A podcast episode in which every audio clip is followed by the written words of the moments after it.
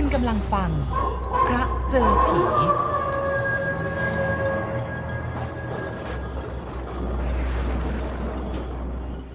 ผมได้ข่าวว่าลุงย้อมตายเมื่อสองสามวันก่อนด้วยอายุเกือบ 90 ปี ที่จริงรู้ว่าแกล้มเจ็บมาหลายเดือนตั้งใจว่าจะแวะไปเยี่ยมสักวันหนึ่ง แต่ก็ติดธุระสำคัญหลายเรื่อง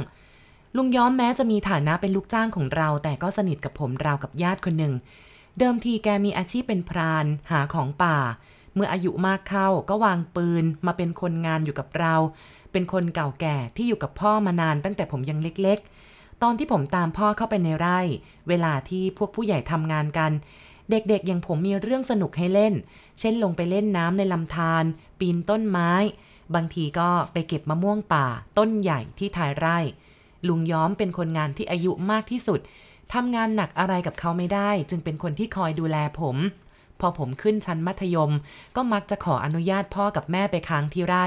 แทนที่จะไปตอนเช้าแล้วกลับบ้านในตัวอำเภอตอนเย็นกับพวกผู้ใหญ่ ลุงย้อมคนนี้เองเป็นครูคนแรกที่สอนให้ผมรู้จักกับป่า สอนให้ดูว่างูแบบไหนมีพิษ ลูกไม้ป่าชนิดไหนที่กินได้ หาที่ตั้งเต็นท์อย่างไรจึงจะปลอดภัยจากสัตว์ป่าและแมลง โดยมีป่าและภูเขาที่อยู่ท้ายไร่เป็นโรงเรียน แม้ผมจะเรียนที่กรุงเทพ แต่กลับไปบ้านที่ต่างจังหวัดตอนปิดเทอมทีไร ต้องมาชวนแกออกไปใช้ชีวิตกลางแจ้งอย่างที่ชอบ แม้สังขารที่แก่และเรี่ยวแรงที่ถดถอยลงทุกวัน แกก็ตามใจผมทุกครั้ง เหมือนกับตอนที่ผมยังเด็กการตายของลุงย้อมทำให้ผมนึกถึงเหตุการณ์แบบแปลกประหลาดที่เราพบในการออกป่าด้วยกันเมื่อราวปี 2518 ผมเก็บเรื่องนี้ไว้กับตัวเองมานานหลายปี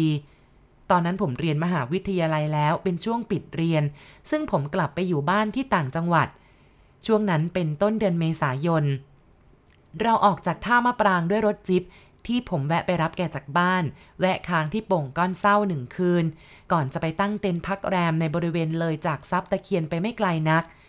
วันที่สองที่เราไปพักริมลำธารเล็กๆ มีเนินเขาอยู่ฝั่งตรงข้าม ตอนเช้าวันนั้นฟ้าเริ่มครึ้มไปด้วยเมฆฝน ทั้งๆทที่ไม่ใช่ฤดูฝนเลย ผมชวนลุงย้อมออกไปเดินหาสัตว์เล็กๆ เพื่อเป็นสเสบียงในตอนเย็น เราเดินเลาะจากที่พักขึ้นไปทางเหนือซึ่งเป็นป่าโปรง่ง ราวหนึ่งชั่วโมงต่อมา ก็ตัดลงไปตามลำห้วยสายใหญ่ที่แห้งผากอันเป็นปกติของฤดูแล้ง แล้วเราก็พบกับมัน เสือตัวนั้นกำลังเพลินอยู่กับซากสัตว์อะไรสักอย่างหนึ่ง ในขณะที่เราอยู่กลางลำห้วยใหญ่ที่เต็มไปด้วยกรวดหิน ผมเดินนำหน้าไม่ได้คาดมาก่อนว่าจะต้องเผชิญหน้ากับมันในระยะไม่ถึง 19 และมันเองก็คงไม่คิดว่าจะมีคนไปรบกวนเช่นกัน เมื่อมันตั้งท่าจะพุ่งเข้าใส่ ผมจำเป็นต้องยิงด้วยสัญชาตญาณมากกว่าอย่างอื่น ระยะเพียงไม่กี่ก้าวและด้วยกระสุนลูกปลาย ก็ไม่น่าจะมีอะไรผิดพลาดไปได้ แต่ว่าแทนที่เสือตัวนั้นจะซุดลงอยู่กับที่ มันกลับเพ่นแผลวขึ้นไปบนป่าด้านข้าง รอยเลือดที่หยดเป็นทางทำให้ไม่มีทางเลือกอื่น นอกจากตามเอาตัว เพื่อไม่ให้มันเป็นอันตรายกับชาวบ้านที่ออกหาของป่าราวหนึ่งชั่วโมงต่อมา รอยของมันก็วกลงสู่ป่าทึบด้านทิศใต้ รอยของเสือลำบากตัวนั้นทำให้เราต้องก้มๆเงยๆสังเกตรอยของมันด้วยความระมัดระวัง แทนที่จะจำจุดสังเกตภูมิประเทศที่ไม่คุ้นเคย แล้วฝนก็ตกลงมาอย่างไม่ลืมหูลืมตา ในสภาพอย่างที่เป็นอยู่การตามเสือเจ้ากรรมตัวนั้นต่อไปเป็นอันยุติ เพราะว่าร่องรอยที่เกิดขึ้นก่อนหน้านี้ถูกทำลายไปจนหมด ด้วยสายฝนที่ตกหนักติดต่อกันนาน คุณว่าทิศตะวันตกอยู่ทิศไหนกันละ่ะ ลุงยอมเอ่ยขึ้น ในขณะที่เรานั่งหลบฝนอยู่ใต้ต้นลานใหญ่ อ้าว ก็ทางโน้นไงลุง ผมชี้มือไปทางด้านขวามือ ก็ตอนที่เราออกมาจากห้วยน่ะ เราขึ้นเหนือ เมื่อเป็นแบบนั้น ตะวันตกก็ต้องอยู่ทางโน้น หรือลุงว่าไม่ใช่ แกเงยหน้าขึ้นดูท้องฟ้าที่ครึ้มด้วยเมฆฝน เหวี่ยงบุหรี่ใบจากในมือทิ้งทำท่าตรึกตรองอยู่ครู่ใหญ่ แล้วก็โบยไปทางด้านหลังของต้นลานใหญ่ที่กำลังนั่งอยู่ ก่อนฝนตกนะเราลงใต้ไม่ใช่ขึ้นเหนือ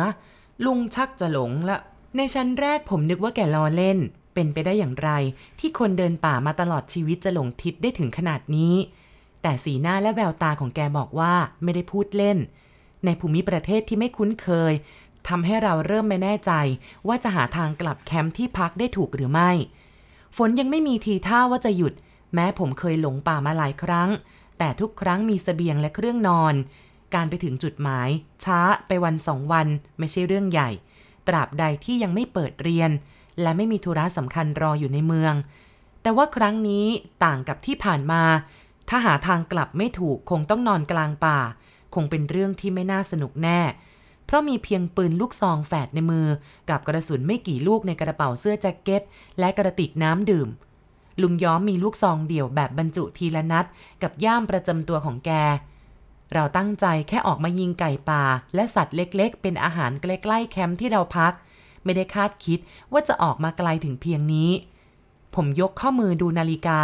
เกือบสี่โมงเย็นสามชั่วโมงเต็มๆ ที่เราไม่รู้จะทำอะไรได้ดี ไปกว่าการนั่งฟังเม็ดฝนกระทบใบลาน ท่ามกลางความหนาวเย็นในเสื้อผ้าที่เปียกโชก และความหิว เพราะไม่มีอะไรตกถึงท้องตั้งแต่ตอนสาย นอกจากน้ำในกระติก ซึ่งร่อยหรอลงทุกขณะ ลุง ลุงน่าจะช่วยกดเข้าสักตูมนะ จะได้ไม่ต้องตามมันมาแบบนี้ ผมอดที่จะต่อว่าลุงยอมไม่ได้เมื่อคิดถึงเสือตัวนั้น มองฝ่าสายฝนที่ขณะนั้น เริ่มซาลงจนเหลือเพียงปลอยๆ ไปยังดงทึบเบื้องหน้า ใครจะไปรู้เล่าว่าคุณใส่ลูกเบอร์สามไว้ แกทำหน้ารับผิด อันที่จริงผมนึกตำหนิตัวเองเช่นกันที่ใส่กระสุนลูกปลายขนาดเม็ดพริกไทย ซึ่งใช้สำหรับสัตว์เล็กๆ ถ้าใช้กระสุนที่ขนาดใหญ่กว่านั้น คงไม่ต้องมานั่งเนื้อตัวเปียกปอน อดข้าวอดน้ำอย่างที่เป็นอยู่ อีกราวครึ่งชั่วโมงต่อมาฝนหยุดสนิท เราเห็นว่าไม่มีอะไรจะดีไปกว่าการหาทางกลับแคมป์ที่พักก่อนจะค่ำลุงย้อมนำผมออกเดินทางไปด้านหลังของต้นลานใหญ่ที่เรานั่งอยู่ โดยอาศัยทางด่านเก่าๆที่แทบจะมองไม่เห็น ป่าบริเวณนั้นหนาทึบ จนบางครั้งต้องใช้มีดฟันเถาวันและไม้เลื้อยที่ขวางหน้าอย่างระมัดระวัง แม้ค่อนข้างแน่ใจว่าทิศตะวันตกอยู่อีกทางหนึ่ง แต่เมื่อไม่มีพระอาทิตย์ให้สังเกต ย่อมไม่มีอะไรจะดีไปกว่าการเชื่อลุงย้อม ผู้ที่มีประสบการณ์ป่าดงมากกว่า การเดินทางในเย็นวันนั้นเป็นความทรมานครั้งหนึ่งในชีวิต เดินลากขาที่อ่อนล้าไป ทั้งๆทที่ยังไม่แน่ใจว่า ทิศที่กำลังไปนั้น จะพากลับไปที่แคมป์ หรือยิ่งไกลออกไปอีก เนื้อผ้าเปียกท้องที่หิว รองเท้าที่เต็มไปด้วยโคลนจากพื้นดินอันเปียกลื่น น้ำในกระติกของผมหมดไปนานแล้ว ความกระหายน้ำทวีความรุนแรงขึ้นมาทุกที อีกหนึ่งชั่วโมงต่อมาทางด่านเล็กๆนั้น ก็พาเราพ้นจากดงทึบ ออกสู่ป่าโปร่งที่ติดต่อกับเนินเขาเตี้ยๆเราหยุดพักบริเวณใต้ต้นไม้ใหญ่ต้นหนึ่งทันทีที่เราพ้นจากป่าทึบ ท้องฟ้าที่มืดครึ้มกลับปลอดโปร่งแจ่มใส ด้วยแสงสว่างของกลางวันที่ยังคงหลงเหลือ อีกไม่นานดวงอาทิตย์ยามเย็นก็จะคล้อยลงใกล้จะรับแนวเขาที่อยู่ไกลออกไปจากเนินเขาแห่งนี้ แสงอาทิตย์ยามเย็นสาดไปทั่วเนินเขาเบื้องหน้า แทบไม่น่าเชื่อ ว่าเมื่อไม่นานมานี้ ฝนตกหนักราวกับฟ้าถล่มลุงว่าแล้ว ลุงย้อมเอ่ยขึ้นอย่างโล่งใจที่เห็นดวงอาทิตย์ยามเย็นอยู่ยอดเนินเบื้องหน้าที่ดูคุ้นตา ทำท่าภูมิใจที่อย่างน้อย ก็ไม่พาผมหลงทาง ถ้างั้นที่กลางเต็นท์ของเราก็อยู่หลังเนินนั่น ใช่ไหมครับลุง ผมนึกออกแล้วก็อดแปลกใจไม่ได้ ว่าวันนั้นทำไมหลงทิศได้ถึงขนาดนั้น ก็เมื่อตอนสายเราเดินออกจากที่พักมุ่งไปทางเหนือลำห้วยแห้งๆสายนั้น คดเคี้ยวไปกลางดงทึบ แล้วเหตุใดจึงอ้อมกลับมาสู่บริเวณไม่ห่างจากที่พัก เพียงเนินเขาเบื้องหน้าขั้นอยู่ สรุปแล้ววันนั้น เราเดินเกือบจะเป็นวงกลม จากจุดนี้กับที่พักของเรา มีเพียงเนินเขาเล็กๆ ที่เห็นอยู่ข้างหน้ากั้นอยู่เท่านั้น ผมรู้สึกอากาศอบอุ่นขึ้นอย่างน่าประหลาด เอ๊ะ นั่นบ้านคนหรือเปล่าครับ ลุงย้อมหันไปทางด้านขวามือถัดออกไปจากที่เรากำลังยืนอยู่ไม่กี่สิบเมตร ผมมองตามจากต้นมะเดื่อใหญ่ที่เรายืนอยู่ไม่ไกลนัก ต้นไผ่ที่เบียดกันอย่างหนาแน่น ทำให้เราไม่เห็นตั้งแต่แรกว่า เลยออกไปมีบ้านทรงแปลกตา เรียงรายอยู่เป็นแนวไปจนจดแนวป่า เป็นบ้านชั้นเดียวขนาดเล็ก สร้างด้วยอิฐก้อนโต หลังคามุงด้วยกระเบื้องสี่เหลี่ยม ทุกหลังมีลักษณะคล้ายกัน ประตูหน้าต่างเป็นแผ่นไม้ขนาดใหญ่เปิดโล่งหน้าบ้านมีทางเดินขนาดกว้าง ราวสักสองสามเมตร โรยด้วยกรวด เราเดินตัดป่าไผ่ที่หนาทึบไปยังทางเดินเล็กๆ ที่เห็น เมื่อถึงหน้าบ้านหลังแรก มองเข้าไปในบ้าน ไม่เห็นมีใครสักคน ไม่มีสุนัขหรือสัตว์เลี้ยงใด ๆ ให้เห็น อันเป็นสิ่งปกติของหมู่บ้านของชาวป่าทั่วไป ทั่วทั้งบริเวณเงียบสนิท บ้านหลังต่อไปมีลักษณะไม่ต่างจากหลังแรก ตรงประตูบ้านมีต้นไม้เตี้ยๆเป็นพุ่มออกดอกสีขาวส่งกลิ่นหอมอ่อนๆ ไม่มีวี่แววว่ามีใครอยู่เช่นเดียวกัน หน้าบ้านหลังสุดท้าย ซึ่งติดกับป่าทึบ ภาชนะดินเผามีฝาปิดตั้งอยู่บนโต๊ะตัวเล็ก ที่สร้างอย่างปราณีต ในระดับสูงจากพื้นราวหนึ่งเมตร บนโต๊ะข้างๆ ภาชนะมีกระบวยไม้วางอยู่ ในลักษณะเดียวกันกับบ้านชาวเหนือ ที่เอาน้ำใส่ภาชนะไว้สำหรับให้ผู้ที่เดินทางผ่านไปมาได้ดื่ม ผมเดินเข้าไปเปิดฝา ในภาชนะคล้ายองค์เล็กๆนั้น มีน้ำอยู่เกือบเต็ม มีรสจืดสนิท หลังจากดื่มน้ำจากภาชนะดินเผารูปร่างที่ไม่เคยเห็นมาก่อนแล้ว ก็ตักน้ำเติมใส่กระติกสนามที่ติดตัวมาจนเต็ม ลุงย้อมก็ทำอย่างเดียวกัน ผมเองเข้ามาทางประตูที่เปิดโล่งอยู่ในห้องด้านหน้านั้น ปูด้วยเสื่อไม้ไผ่สารโต๊ะที่สร้างหยาบๆตั้งอยู่มุมหนึ่งของห้อง กับเก้าอี้รูปร่างแปลกๆอีกสามตัว เรียงกันอยู่ติดกับผนังอิฐ เราสองคนหันมองหน้ากันด้วยความแปลกใจ สภาพของบ้านที่สะอาดและมีระเบียบอย่างที่เห็น แสดงว่าต้องมีคนอยู่อาศัยอย่างแน่นอน แต่เหตุใดจึงไม่เห็นใครสักคนเดียว เป็นไปได้ไหมว่าเจ้าของบ้านเหล่านั้นออกหาของป่า ไปทำไร่ทำสวน แต่ว่าเวลาใกล้มืดค่ำเช่นนี้ควรจะกลับมาแล้วไม่ใช่หรือ หรืออย่างน้อย เด็กหรือคนแก่ที่ไม่ได้ออกไปทำงานในไร่ ก็น่าจะมีอยู่บ้าง ผมหันไปมองลุงย้อมที่กำลังชะโงกเข้าไปทางหน้าต่างของบ้านหลังนั้น แกหันมาด้วยสีหน้าประหลาดใจไม่น้อยไปกว่าผม กลับกันเถอะลุง พรุ่งนี้ค่อยกลับมาใหม่ ผมมองดูพระอาทิตย์ที่กำลังจะรับเนินเขา เราหันกลับทางเดิมจากต้นมะเดื่อยักษ์ต้นนั้น ตัดป่าแฝกที่สูงระดับหน้าอกขึ้นสู่ส่วนที่สูงสุดของเนินเขา แล้วก็เดินตามทางเดินเล็กๆ ลงสู่ที่ซึ่งเราตั้งแคมป์ ซึ่งเป็นป่าแฝกเช่นเดียวกับขาขึ้น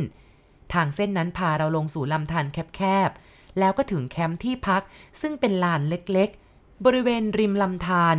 หลังจากอาบน้ำสวมเสื้อผ้าที่แห้ง และอาหารเย็นซึ่งเป็นเครื่องกระป๋อง คืนนั้นเป็นคืนที่หลับเกือบจะทันทีที่ล้มตัวลงนอน และในวันรุ่งขึ้นผมตื่นสายกว่าปกติเล็กน้อย นาฬิกาเดินป่าที่ข้อมือบอกว่าเกือบจะเจ็ดโมงเช้า ซึ่งปกติเวลาออกป่าผมจะเป็นคนตื่นเช้า แต่นี่เห็นจะเป็นเพราะว่าความเหน็ดเหนื่อยจากเมื่อวาน ลุงย้อมไม่อยู่ตรงข้างรถจิบที่แกใช้เป็นที่นอนเมื่อคืน กากาแฟที่เริ่มเย็นวางอยู่ข้างๆกองไฟ แสดงว่าคงตื่นก่อนผมมานานแล้ว ผมลงไปที่ลำธารเพื่อล้างหน้า และเมื่อเดินกลับไปถึงที่พักก็พบลุงย้อมสะพายปืนลูกซองคู่ใจเดินกลับมาถึง ในมือมีไก่ป่าตัวเคือง หลังอาหารเช้าในวันนั้น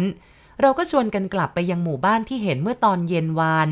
ลุงย้อมเดินนำหน้าไปยังส่วนที่แคบสุดของลำธารก้าวไปตามก้อนหินใหญ่น้อย เมื่อข้ามไปอีกฝั่งได้ ก็ขึ้นไปทางที่เราเดินลงมาเมื่อวาน และเมื่อถึงยอดเนิน ก็ตัดผ่านดงแฝกทางด้านตะวันออกลงไปถึงพื้นที่ซึ่งเรามาหยุดอยู่เมื่อตอนเย็น แล้วก็ต้องตกตะลึงด้วยกันทั้งสอง ป่าไผ่ที่เห็นอยู่ทางด้านข้างไปจนจรดแนวป่าทึบนั้น ไม่มีบ้านเรือนที่เราเห็นเมื่อวาน ไม่มีทางเล็กๆ ที่โรยกรวด ไม่มีอะไรทั้งสิ้น ผมวิ่งเข้าไปตรงนั้นด้วยความรู้สึกแปลกใจอย่างที่สุด ครั้งหนึ่งในชีวิต เป็นไปได้อย่างไร หรือเมื่อวานนี้ผมตาฝาดจากความเหนื่อยและหิว ต้นมะเดื่อต้นเดิม ก็ยังคงยืนตระหง่านด้วยร่มที่หนา ลูกสีแดงเต็มต้น ก็ไม่มีวันที่เราจะจำผิดไปได้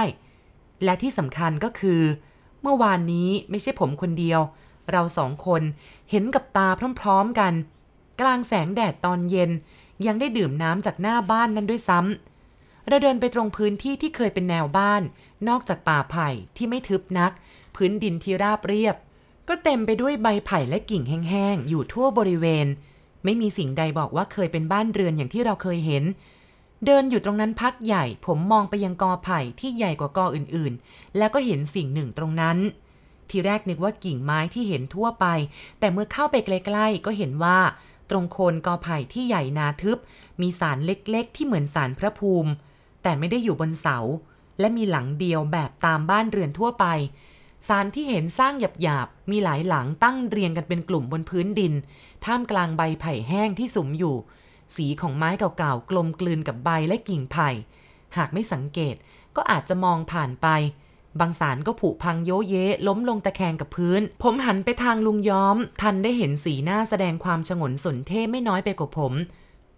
เราสองคนมองหน้ากัน ครู่หนึ่งลุงย้อม ดึงมือผมให้กลับออกไปทางที่มา เราสองคนเดินขึ้นเนินตัดไปยังที่พัก โดยไม่มีใครพูดอะไร กลับจากการออกป่าคราวนั้นก่อนจากกันที่ท่ามะปราง ลุงย้อมให้ผมสัญญากับแกว่าจะไม่เล่าให้ใครฟัง ผมไม่ได้ถามแกว่าแกมีเหตุผลอะไร แต่ก็รับปาก หลังจากนั้นเวลาที่เราพบกัน บางครั้งผมกับลุงย้อมก็ยังพูดถึงเรื่องนี้กันสองคน ตอนนี้ลุงย้อมจากโลกนี้ไปแล้ว ผมถือว่าสัญญาระหว่างผมกับลุงย้อมเป็นอันยุติลง เกือบลืมบอกด้วยว่า บริเวณที่ผมพบเหตุการณ์นี้ อยู่ในเขตจังหวัดสระบุรี ติดต่อกับจังหวัดนครราชสีมา ปัจจุบันเป็นเขตวนอุทยานแห่งชาติ